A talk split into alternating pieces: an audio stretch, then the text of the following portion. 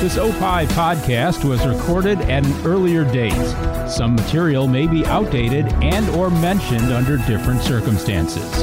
Consult your local health authorities for the latest on COVID-19. The Minutia Men celebrity interview is up next, but first, take a listen to this other fine Opie show. I'm Howard Sudbury. And I'm Steve Baskerville. On the next Back to You, Steve's most embarrassing moment? Why do you have to put it on me? You were embarrassed too. I was. Yeah, more than once. Yes, I've been embarrassed on this podcast before. Not embarrassed enough to end this promo. Maybe embarrassed on this one. We'll talk about some of our life's most embarrassing moments on the next Back to You. Back to You with Howard Sudbury and Steve Baskerville. You can find Back to You on Spotify, opishows.com, or wherever you find podcasts. Just search for Radio Misfits. The following is a Tony Lasano podcast and Opie production on the Radio Misfits Podcast Network. This is the Minutia Men celebrity interview with Rick Kaempfer and Dave Stern. The following is a Tony Lasano podcast, an Opie show on the Radio Misfits Podcast Network. This is the Minutia Men celebrity interview with Rick and Dave. Okay, Dave, this week through the magic of Zoom, we have two guests with us. You probably know the first one. His uh, list of credits in Hollywood include just about every television show ever filmed over the last 20 years, including probably most famously Lost, which was awesome. He played uh, Jacob, and his current roles in the show 13 Reasons Why and in the show Supernatural, where he memorably plays Lucifer. Uh, he's also appeared in films like The Big Lebowski, National Treasure, Capote. But we're having him on to talk about an organization he helped found called the Guardian Project. We'll get to that in a second. But first, hello, Mark Pellegrino. Mark, are you there? What's up, guys? I'm here. All I am here. Good. Now, joining him on Zoom is the other co founder of the Guardian Project. He's an attorney, law professor, an anti bullying activist, journalist, Hollywood brand manager. We're going to have to ask about that later on. And Dave, a youngster. He's only 30 years old, and he's 30 years old. I've got, you know, I've got ear hair older than 30 got years. kids that are that. He's accomplished twice as much as we have in in half as much time. So uh, please welcome to the show, Andrew Rossow. Is that how we pronounce the name? Is it Rossow? It is. Okay. It is. You guys did great. Thank you so much. All right, well, thanks for coming on. All right, that was good. That's all we have time for. Uh, no, first question out of the box. I think it's a pretty open ended one, and that's uh, what is the Guardian Project, and how did the two of you hook up to create it? Do you want to go for it this time, Andrew, or do you want me to? That's your. it? That is your story to tell. The Guardian Project was inspired by uh, three waves of online bullying that I experienced. A group of fans finally uh, circled the wagons around me and started protecting me and defending me against uh, uh, the hordes of, uh, of, of mad haters out there. Uh, and uh, I was speaking to one of the fans uh, in DMs, and she she said, "I'm your I'm sort of your bodyguard, and we're your bodyguards," and came up with the idea of uh, the Guardians at first as an informal group of people on the internet who just circle the wagons around people who are being victimized and protect them in some way. Um, well, um, I think Andrew got wind of my uh, my activists activism against bullying, and he asked me to do a, a cameo for his uh, anti-bullying site called Cyberbite. I did a cameo for it. Then he uh, asked me for an interview, uh, and the hour-long interview uh, turned into about a two and a half, three-hour-long conversation where we discovered we had a lot in common, um, not only just a, a co-experience with respect to bullying, um, but um, you know we had a lot in common uh, in, the, in the way that we grew up and the experiences that we had, even though 20 some odd years uh, separate us. And so I talked to him about the Guardian Project, and we decided to um, to create something bigger than just a, a ad hoc online movement and make make it something organized and uh, and and attack this problem from a few different uh, from a few different tiers. You know, Rick and I are publishers, and uh, last month we uh, was anti-bullying month, and we actually pro- uh, published a book called "The Most Beautiful Place in Hell," and it was by Williams Man- William Mansfield, an author that we did another book with, um, and it was about his childhood, being bullied, you know, during his childhood. You know, you were speaking to two guys that were no question bullied when we were kids. You know, uh, we had allergies. We were about ninety pounds. You know, uh, you know the typical kids. In fact, maybe you guys even bullied us. I don't know, but uh, you know, these days, these days, bullying is in so many different ways than what we experienced in the schoolyards. You know, and you know, I, I, I love how you just mentioned that you guys had the shared experiences. Tell us a little bit about your shared experience and how bullying is really, you know, a whole different whole different game these days. Sure, sure. You want to take that part, Andrew? Sure, sure. You know, I you know at, at thirty, I I seem like the average thirty year old, right? But growing up, you know, I developed a lot slower than most of the kids and people around me in terms of, of puberty. You know, everyone, you know, at 13 years old, guys my age, boys my age, starting to get hair on their chest, facial Mm-hmm. hair. You know, I still can't get the facial hair to connect here, so I don't know if that's part of it. But You got a great head of um, hair. Our you know, listeners I- I- can't see the great head of hair, but uh, I'll send pictures. Um, I, I found out that I had a growth hormone deficiency. And when I was at camp at, you know, that 12, 13 year old age range, there was no way for me to know that, right? All that I knew was I was different from other other people. And the behaviors, the curtaining, the the, the harassment, the assaults that took place made me feel extremely inferior and, and shameful to to be me. I didn't know what that meant. And it created a lot of problems for me over the years of being able to have the confidence and strength to look at somebody like like you guys or mark in the eye or look a girl or a woman in the eye and be proud of who I was. And you know that led me down a path of making sure that nobody else felt alone, right? Making sure that what I went through, no matter how small, big, whatever the context, I didn't want somebody else to go through that and feel alone as I did because I didn't know what to do. And the friends that I thought I had were the ones that ended up being the aggressors.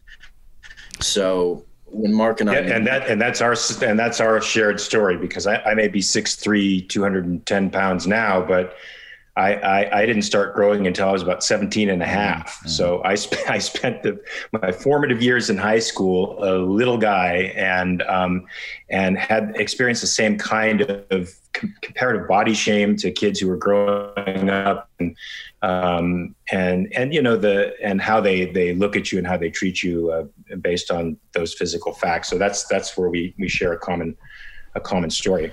Uh, but I think that I think that. Go ahead. Go ahead. I'm sorry. I, I was just gonna say, is that how you? Uh, is that why you're into stuff like kickboxing and judo and all that sort of stuff? I mean, did you pick all that up when you were a kid? I started it when I was a kid, but uh, stopped it as well, and then picked it up when I was in my uh, early 20s, um, just to achieve uh, fitness and and to get a black belt, which was what I always Okay, wanted. so And, uh, unrelated then It to had the- less to do with. It's sort of unrelated, sort of unrelated, but I don't know. You know, I think I think that insecurity lives with you and, and pushes you along, even when you think you've gotten over it. I'm sorry, Andrew. Did I interrupt you? No, I was going to say that's what drives you. You know, uh, whether it's consciously or subconsciously, and I think that's that's a big part of what we do is we have that personal touch to it. We have that personal feeling. You know what I right, and I feel like yeah. what what Go ahead. I feel like what differentiates. I just want to finish the rest of the question. I feel like what differentiates uh, bullying today from bullying back in the day when it was just a playground phenomenon is that it's ubiquitous. It's everywhere, and it's incentivized by by anonymity and by the lack of connection between the the victim and, and the victimizer. I mean, uh, and, and it's a different type of aggression as a result. On the playground, it was it was pure physical aggression that could be met with physical aggression in return, and that could that could sometimes alleviate the problem. But now it's relational aggression, and and now there's people that actually have a, a, a psychological dynamic that that um, sort of enjoys the relational aggression, enjoys the anonymity and lack of consequence to their behavior, and is incited by you fighting back. Right. So it actually makes the situation far worse when you fight back online. And you know what's interesting to me uh, that if you guys have taken this into the social media world, which is, you know, a, a cesspool in a lot of ways. Um, and it even affects you, someone like you, Mark, where you think, uh, well, you know, a big TV star or a movie star wouldn't be affected in that way, or you know, in the political world where you you just you can't say anything without it going completely crazy. This is a big problem, isn't it? Oh, it's huge. I don't think anyone's too big to be toppled, and I think that's part of the thrill for the people who are doing it. Yeah. I don't I don't know that they can achieve anything in life other than the destruction of something bigger than themselves. Them a bit of a, a thrill, and the anonymity on social media allows them to to fulfill that Yeah. that crazy, twisted, nihilistic dream. Uh, The one thing I love about what you guys, uh, the way you approach it, is you're not saying that, you know, you're not against freedom of speech. You're saying freedom of speech is not the same as freedom of reach, which I think is a great line. It just says that these uh, social media companies, uh, you know, they're not under any obligation to let people do this. No, they're not. It's it's you know it's one of those things that nobody has the right to threaten, libel, slander, defame, cause another to feel unsafe or unworthy. And this is different than the mere "you're ugly, you suck." It's something where all you have is your reputation all you have is your name. And as mark you know uh, says you know quite often that in some religions religions and in some cultures it's almost considered to be murder when you libel or slander another person and ruin their reputation because that reputation is tied to you. And when these narratives are created in such a way that it has the ability to affect your family, your lifestyle, your income, uh, your own mental health, something should be done about that. Well, yeah, these people, these people, they, these people do that. So we're not even talking about a culture now that's hypersensitized and considers hurt feelings the same thing as being assaulted or losing a livelihood. We don't, we don't believe that. We think that uh, you know these false narratives are created with the intention of harming, doing objective harm to people. I just read a story uh, recently, the obituary of a professor in North Carolina who was a who was a Christian professor. He wrote provocatively, but his students loved him. Uh, and he was uh, uh, there was a social media campaign started against him where lies and false narratives were spread through the faculty at first that's that stopped him from getting tenure he fought it in court for seven years won the case continued to write and mentor students in his in his own way uh, he he said a tweet that was controversial in the eyes of some celebrities and influencers and of all different stripes piled on to this guy. Uh, and the university then forced him to take a, a buyout uh, to retire. Um, uh, or I don't think they could fire him, but they they he somehow felt that the best option was to take a buy a buyout, and the social media abuse just continued and continued and continued, and he killed himself. Yeah, I read Um, about that guy. and none of these people, not no, pr- pr- yeah, it's not. I forget what his name is, but there's not uh, I, I, uh, the smallest fraction, and and usually that small fraction who actually knew him were the ones who were writing positive ones. The other ones didn't know anything about him except except the memes that people were throwing out there on social media and the story and the spin and the narrative. That became the truth and and and to, to terrible consequence. In my view, of course, suicide is it's his responsibility ultimately, but those people bear some burden. They Oh. bear some responsibility for pushing a, the man to that point. Oh, no question. And so, you know, l- let's talk perfect world. What would you like to change about the libel and slander laws? I mean, what? Um, yeah, talk to perfect world, magic wand. Oof. Okay. Uh, well, yeah, you go you go first, and I'll go after you, Andrew. Uh, sure. Look, I think the biggest thing right now is is education and awareness. We're starting to see some of our archaic laws come into question with Congress, you know, holding hearings that require people like Mark Zuckerberg and Jack Dorsey to finally come forward to explain, to answer questions that I think that a lot of us don't have the answers to ourselves. And the reason for that is because a lot of the explanations we've been given by these platforms, by these tech giants over the years, has been, well, it's an algorithm. Well, it's on the back end. You know, we have the right teams.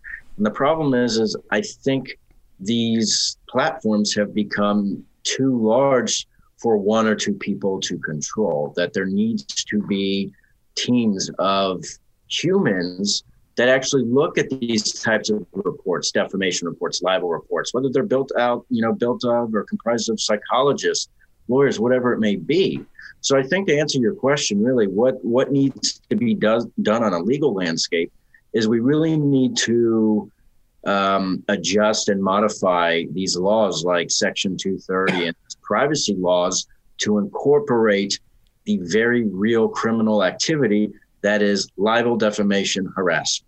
And using cases like Mark just, you know, shared, there's another one that happened out in Boston, you know, a few years ago, Conrad Roy. I'm not sure if you remember that, where this was a, a, a young man who had previously or was currently suffering from his own mental uh, health challenges in the sense of he didn't know what he wanted to do. He was already suicidal and he had talked about it long enough with his with his girlfriend at the time that she actually was encouraging him. Oh yeah, to right, do right, it. right, Gave right, him right, right. it. Do it, do it. Remember yeah, that? Yeah, yeah, Yeah. yeah, yeah. and and he was found in his car and initially it was well he you know inhaled too much gasoline or fumes well what they found out was actually looking at the cell phone and saying all these texts led up to the final moment to where he said i don't want to do this and she said something like well you're too weak or why would you Yeah, why yeah, would you back out now right and long story short that was that was landmark in a lot of ways. You know, I teach this in my class, and it's landmark because we're used to the sticks and stones metaphor, right? That we've all grown up with. Sticks and stones may break my bones, but words will never hurt me. That's not true anymore. With the with the magnitude of technology we have, that's not true. Words do hurt, words do kill if they are used in a certain way to cause harm like it is now. And Mark, I'll turn it over. to Yeah, so I think that that that means you know getting these uh, companies to to f- have objective rules as opposed to logarithms that pick out terms of language or phrases that are offensive, which is a very subjective standard. And reporting people on subjective standards, you should have an objective standard for measuring whether somebody's doing harm. That's libel, slander, and or violence. So that means us and on all the people that seem to have social media platforms still because they advocate for violence. And then when people are committing these uh, acts of uh, va- uh, you know these viral acts of, of slander and libel against people um, there should be a way to get to them um, I think their identity should be linked, and that the companies should share the identity so that somebody who's been shown to be a bad faith actor on social media and to use it uh, as a malignant platform to harm people should be banned. And there's no way uh, that they can get back on. Like me, I have a check mark. My, you know, I my identity is tied to to my social media presence. Um, I, I don't. I, I want to make it so that uh, if s- s- somebody is like me, a verified person, can't then switch identities or just ha- or just handles and uh, get a new uh, computer IP address or something or Yeah. uh, email, however it is they do it, and then sign up and continue, you know, raging online. No, I want to make it impossible for that person to have the privilege of going online again.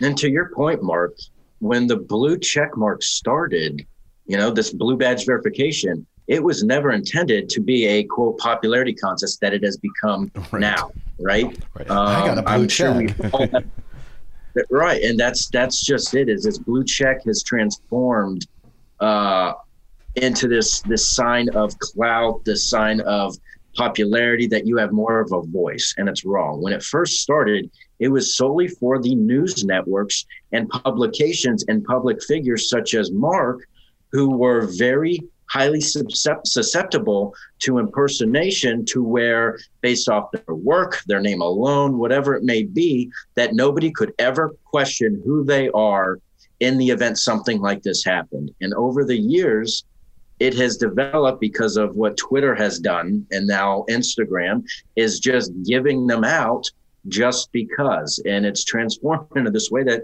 you can even buy them under the table. Yeah, that's Oh, wrong. I didn't know that. Yeah, that's wrong. And but you know what? I think there's also an issue with with uh, adult versus children online. I think the last time I was I was hoarded, and probably one of the worst and most savage times, starting in February, it went on for about a month, a month and a half.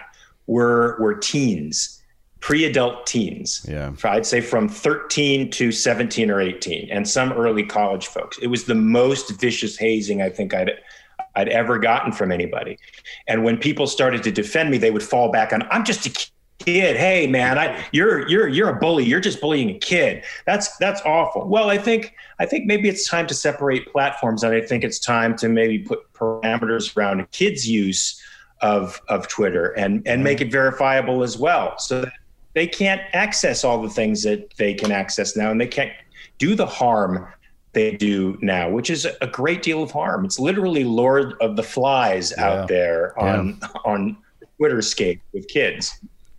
And I, mean, look, they want to control this information. They have Twitter for kids. They have Facebook Messenger for kids. They have YouTube for kids after Google and Alphabet got nailed for, you know, Right. advertisements that led into, you know, child pornography and other uh, atmospheres that would bring them into dangerous conditions. So I agree with Mark. Separate the platforms with the age, especially if they're minors and not uh, old enough to appreciate the severity of what cyberspace is, what the real world is, put them in a safe atmosphere. Because it would be a shame. It would be a shame to have their parents sued by somebody who has the resources to deal, for example, with defamation laws in California, which are extremely difficult to prove. You have to have a lot of resources. But if somebody has those resources and takes you to town because your kid did something really awful, um, I mean, that might be that might be a learning experience for some. But maybe we can avoid that. No, these are all these are all These really are great, great, points. So you you know, I was watching. Uh,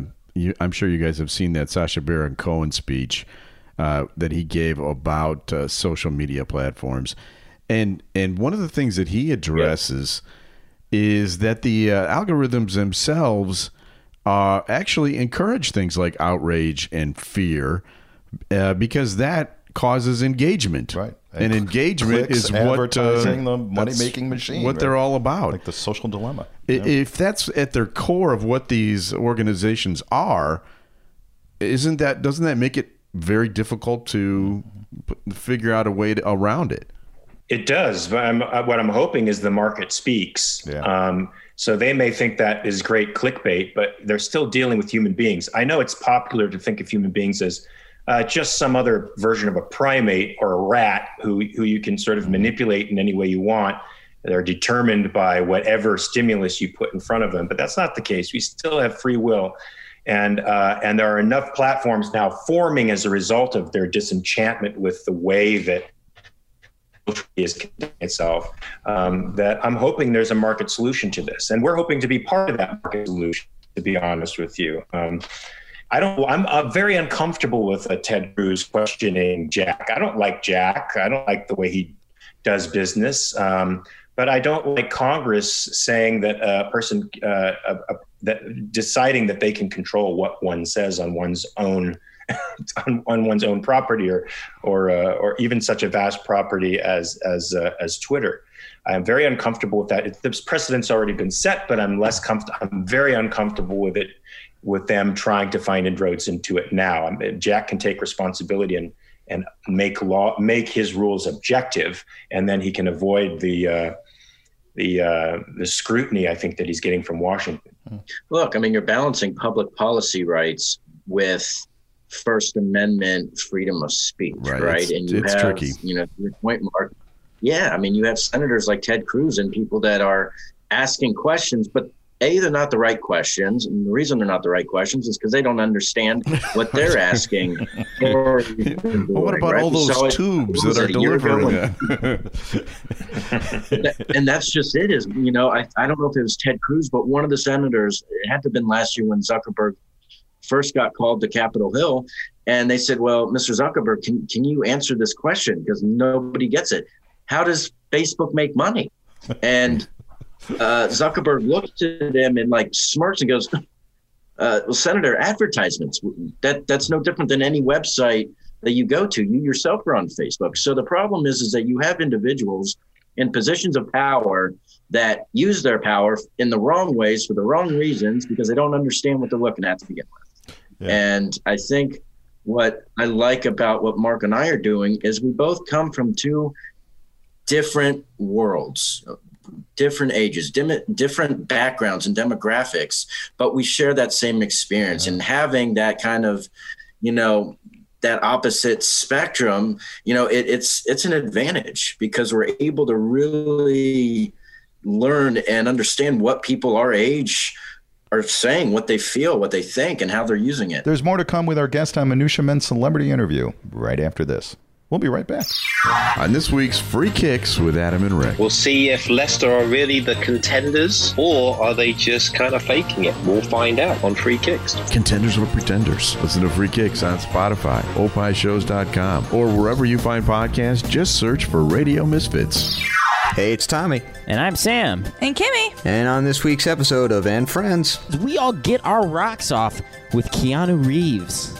Woo! And in a world where you can rent a movie theater for $100, Woo! what's on your bucket list? Listen to And Friends on Spotify, opishows.com, or wherever you find podcasts. Just search for Radio Misfits. We're back. Well, it's no doubt that you guys are extremely thoughtful and uh, really appreciate the time that you guys have spent here. One quick, one last question: Did you have you guys watched The Social Dilemma on Netflix? Yes. Yeah, pretty Yeah. pretty creepy. very Very creepy. very disconcerting. You know, and um, If people want to get involved with the much Guardian Project, how, how, how can they do that?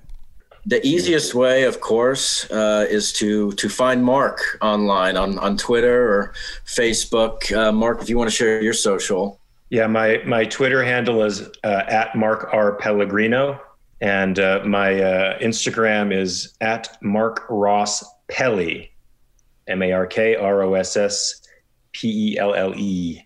and then we also have our Guardian Project uh, social media as well. Uh, the Guardian Project on Facebook, on Twitter, it's at Guardian Proj P R O J, and I believe Mark Instagram is the Guardian Project official. I believe. Yep. And uh, we have our Kickstarter that's that's live right now to the end of the month. So very easy to find, and, uh, And to happy donate. to And to answer donate. anybody and, and talk.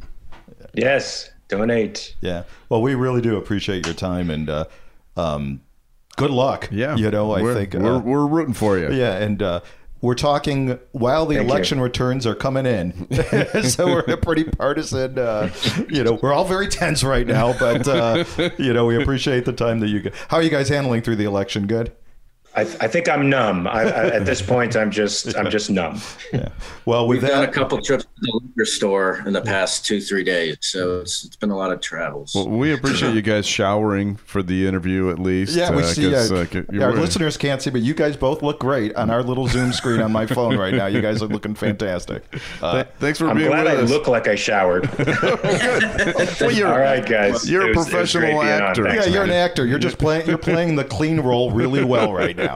Thanks for being with us, guys. Thanks. Yes, he does. Look at that. All right, man. Thank you. Thank you guys. Thanks. Well, that's it for this week's edition of the Minutia Men Celebrity Interview. Special thanks to executive producer Tony Lasano with opishows.com. Opie is hippo backwards. O-P-P-I-H shows.com. Distributed by Ed Silla, Radio Misfits. Great Talk Radio isn't dead, it's just moved to a better place. RadioMisfits.com. And we'll be back again next week with another edition of the Minutia Men Celebrity Interview. This Opie podcast was recorded at an earlier date. Some material may be outdated and or mentioned under different circumstances. Consult your local health authorities for the latest on COVID-19. The proceeding was a presentation of Opie Productions. Find our other great shows wherever you find podcasts, including opishows.com. Thank you. This has been a presentation of Opie Productions. Tony, can you shut up? You know, I was uh, telling my kids the other day that uh, I never thought the 90s had a look, but you look at pictures of ourselves Oh boy, the '90s really does have a look, doesn't it? If I would have known what was going to happen to my hair, I wouldn't have gone through the mullet years. Is that your final haircut? Was the mullet? Yeah, well, the comb over is that a haircut? That counts? Yeah. All right. Well, then no. But Okay, that's good. It was the last official one. Did you ever have the the mullet in the back and the bald on top at the same time? No, no. You mean the Joe Dirt? Yeah, no. that, I 'cause never, that I never would've went been- Joe Dirt. That would have been a great look. Listen to Minutia Men on Spotify, opishows.com, Amazon, or wherever you find podcasts. Just search for Radio Misfits. Coming up on the next episode of the Car Guys Report Informed Automotive, our man in the field, Roger Rexroad, continues his visit as we talk about modern classics. I'm Mark Vernon. Join me and our man in the field for this very special episode of the Car Guys Report, a Tony Lasano podcast and Opie production on the Radio Misfits Podcast Network. If you missed Lo- Los Ano, Los Ano or La, Los Los Ano and friends, here's what you missed. I thought we got over our fight from last week. We had a little tiff that was Yes. going on. Are you still angry with me? I hope not, because we're supposed to do something tonight. Oh, we are supposed to Yeah, do something yeah, tonight. yeah. Oh, we are. Oh, we, oh, we have you. We are, no, we're going to. We are going to. What, All right. pray tell, are you I'm guys all going to do yours, Tony. tonight? I'm all yours. Okay. Wow. All right. All right. That's on the record, you know. Get that in writing. do you want? Do you want to tell them what I, how I asked you? Do you remember what I said? oh my gosh. yeah, he was like, it's not going to include Star Wars or sex, but hopefully it'll still be just as fun. It was probably the best text Yeah. yeah. I've ever received. Ooh. Radio Misfits. Get more Losano and friends. Losano. Now on losano.com. Good luck trying to spell Losano or whatever the f- it's called.